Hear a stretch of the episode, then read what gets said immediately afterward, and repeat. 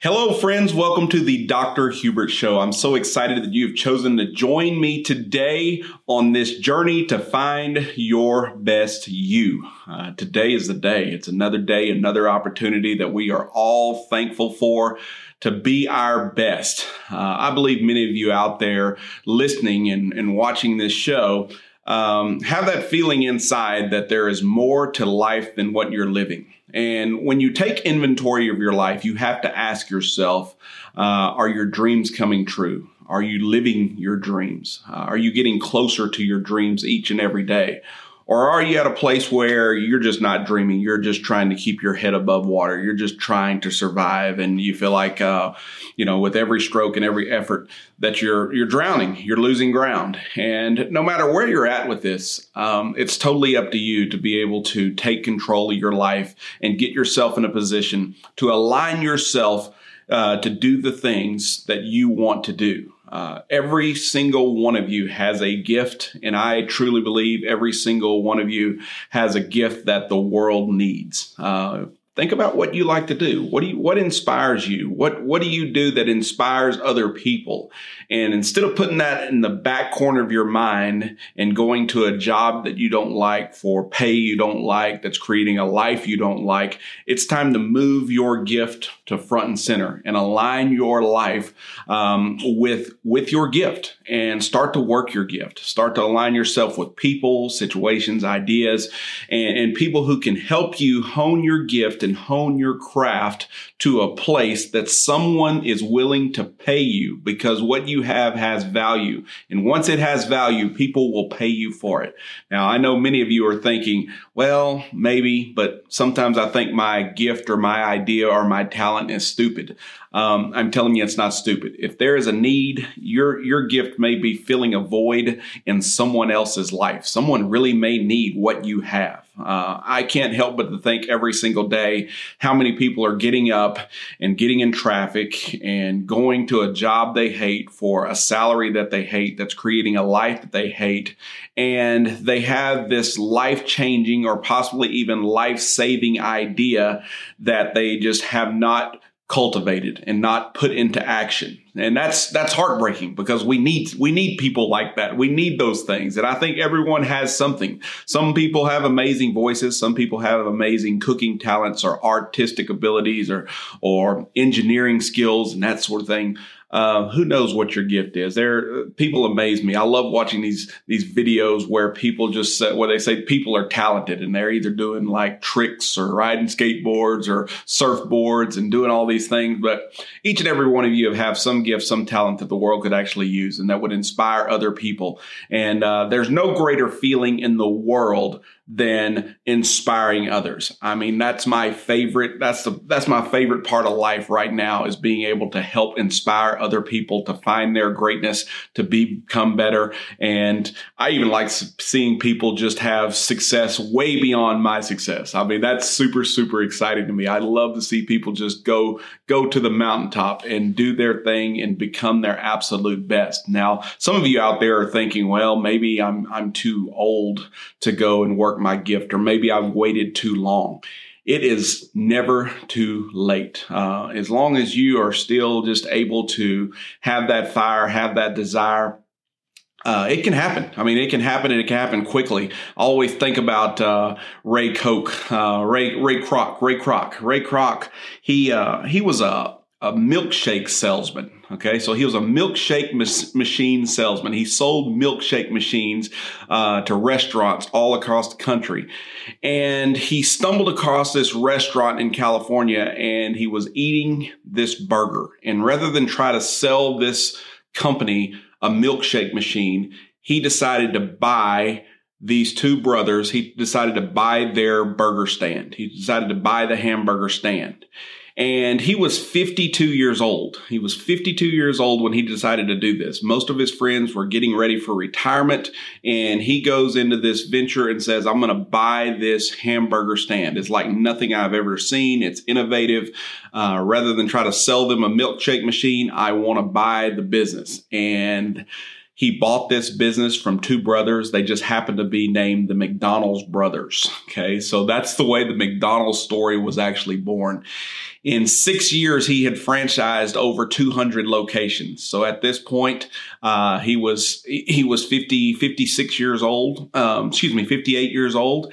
And things were on the move. And now you look at what McDonald's is as one of the largest franchises ever. It covers more continents, more states, cities, countries than than any other franchise. And it all started literally from a guy at 52 years old when he started it. He, he discovered this in 1954 and he was 52 years old. Six years later, they had over 200 locations. At 58, this guy was rolling. He was, he has, you know, transform the way franchises work in America. And he very easily could have said, well, I'm too old and all I'll ever be is a milkshake machine salesman. And he could have just simply sold them a milkshake machine. But instead, he saw an opportunity. He saw a huge opportunity that he wanted to invest in. But the best part of it is he was persistent and he saw he had a vision and he saw where this could go and in no time it went there so um, no matter where you're at i mean remember it just takes one good idea the right person the right time and as long as you're looking it will eventually come but when you're not looking when you're in this mundane life that is just filled with with disruptions um, it's probably never going to happen. But if you allow your disruptions to create the best transformations, uh, your life is going to become amazing. Uh, we just saw, as, as, a country, we just saw the biggest disruption I do believe the country has ever seen. I mean, we just saw this coronavirus thing just almost bring us to a, a halt. I mean, it just barely, we just barely escaped not coming to a complete stop from the majority of the country.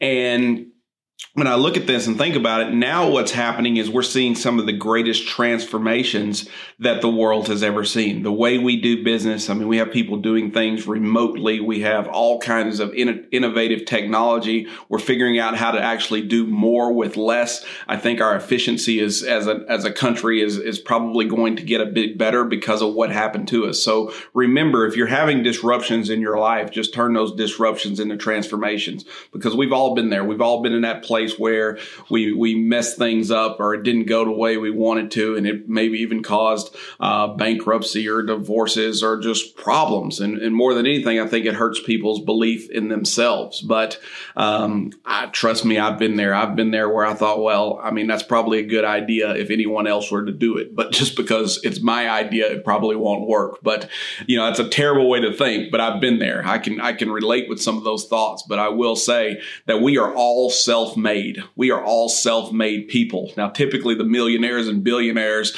like to throw it around that they're self made people, right? They love to say, I'm a self made millionaire, a self made billionaire.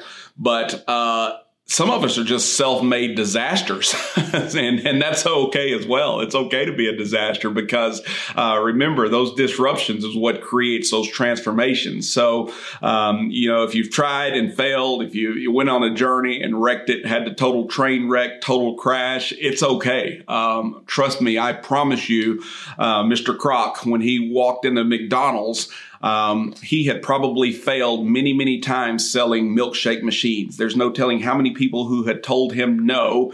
And had he decided, you know what, I'm tired of being told no, that people don't want to buy my machines, I'm going to quit today and go do something else, he never would have discovered this hamburger stand that he eventually ended up buying and turned it into one of the largest franchises in the entire world. So uh, every one of us has a journey. The, the thing of it is, we just have to really uh, uh, learn to embrace the journey, all the hills, all the valleys, the peaks, the wins, the losses, even the ties. You just got to take it and learn from it and adapt, transform, and work your gift and figure out how can you use what has happened to you to make you better.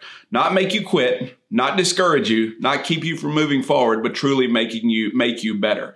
Um, and this happens in everything. If you've if you've just recently been told no or coming to the real, realization that you know everybody doesn't want what you have, that is okay. Um, the more times you get n- told no, one the tougher you get. I mean, I have been told no so many times in my life. I've literally I've wanted to help people worse at times than they wanted to help themselves. I mean, I literally would do anything to try to help them, and they just simply decided to refuse my care. They didn't want help, right? They didn't want to be a part of what I was doing, which, you know, it, it, early in my career, it really bothered me. It really hurt me. Uh, but now, uh, I use it as fuel to be better, to reach more people, to be more efficient, to study more, understand people more, try to be a bit more compassionate toward where people at, are at and what's happening, and not really take it so personal. So I, I try not to take myself too too incredibly serious because ultimately we've got to keep growing. We you know we have enough critics out there. We have enough enemies out there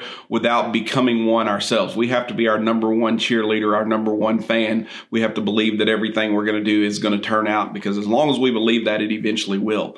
Uh, there are people out there i always think about the office supplies. When i think about little simple ideas that people came up with that i think you know somebody probably told them this was a dumb idea. I'm sure someone was playing with some wire one day, wire, and put it into a shape that would actually hold papers together and decided to come up with the name paper clip.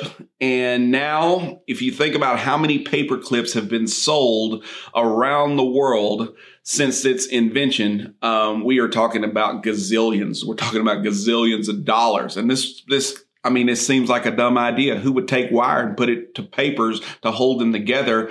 And most importantly, who would buy it? Who would ever buy that? Who would ever buy this little piece of wire that's shaped?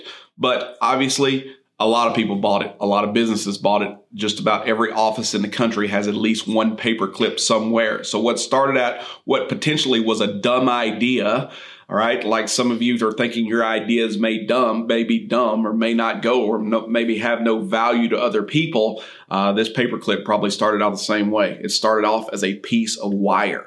Same thing, the post-it note. I love to think about the post-it note. I'm like, somebody was sitting there looking at a piece of paper thinking, I'm going to put a strip of adhesive across the top of it and it's going to stick to things and people are going to buy it and it's going to become a necessity and people are going to want it and they're going to buy it by the case and the truckload and it's going to be in every office in every business, no matter what that business is, uh, until the end of time. It was probably a stupid idea to someone. Someone thought this is dumb. This is never going to work. What are you doing? You're wasting your time. Go get a real job. Go go back to the job you hate, right? Go back to the pay you hate and the life you hate because you're never going to be able to pursue this far enough to make it work. And look at it now. I mean, it's a norm. It's a constant. Um, any office you go to has a post-it note somehow, some way, somewhere. So. Uh, Work your gift. It's out there to be had. The opportunity is there. You know what it is. Um, you know, it may not work the first time. You may go bankrupt the first time, but it may lead, when you start working your gift, it may lead to the next greatest thing, right? So, Mr. Kroc, Mr. Kroc, he didn't realize that, uh, you know, he probably knew that he wasn't going to get filthy rich selling milkshake machines. But uh, once he saw the McDonald's brothers product and he decided to combine them with, with the milkshake machines and create a franchise that was like no other franchise that could actually make a hamburger in 30 seconds versus 30 minutes, uh, it changed the world. It revolutionized the world. So um, your gift is never too stupid. It's never too. You're never too late. You're never too old. Um, the only time you're too old is when you take these things to the grave. When you take these opportunities, these ideas, and never bring them to the front and center and put them in your crosshairs and be persistent enough to never give up. Um, until that happens, it's never too late. So no matter what age you are, where you're at, no matter how many times you've been beat, how many times you lost, uh, how many failures you've had, uh, you are one idea and one level of persistence away from your greatness. God bless. Y'all have a wonderful weekend. We'll be back same time, same place next week.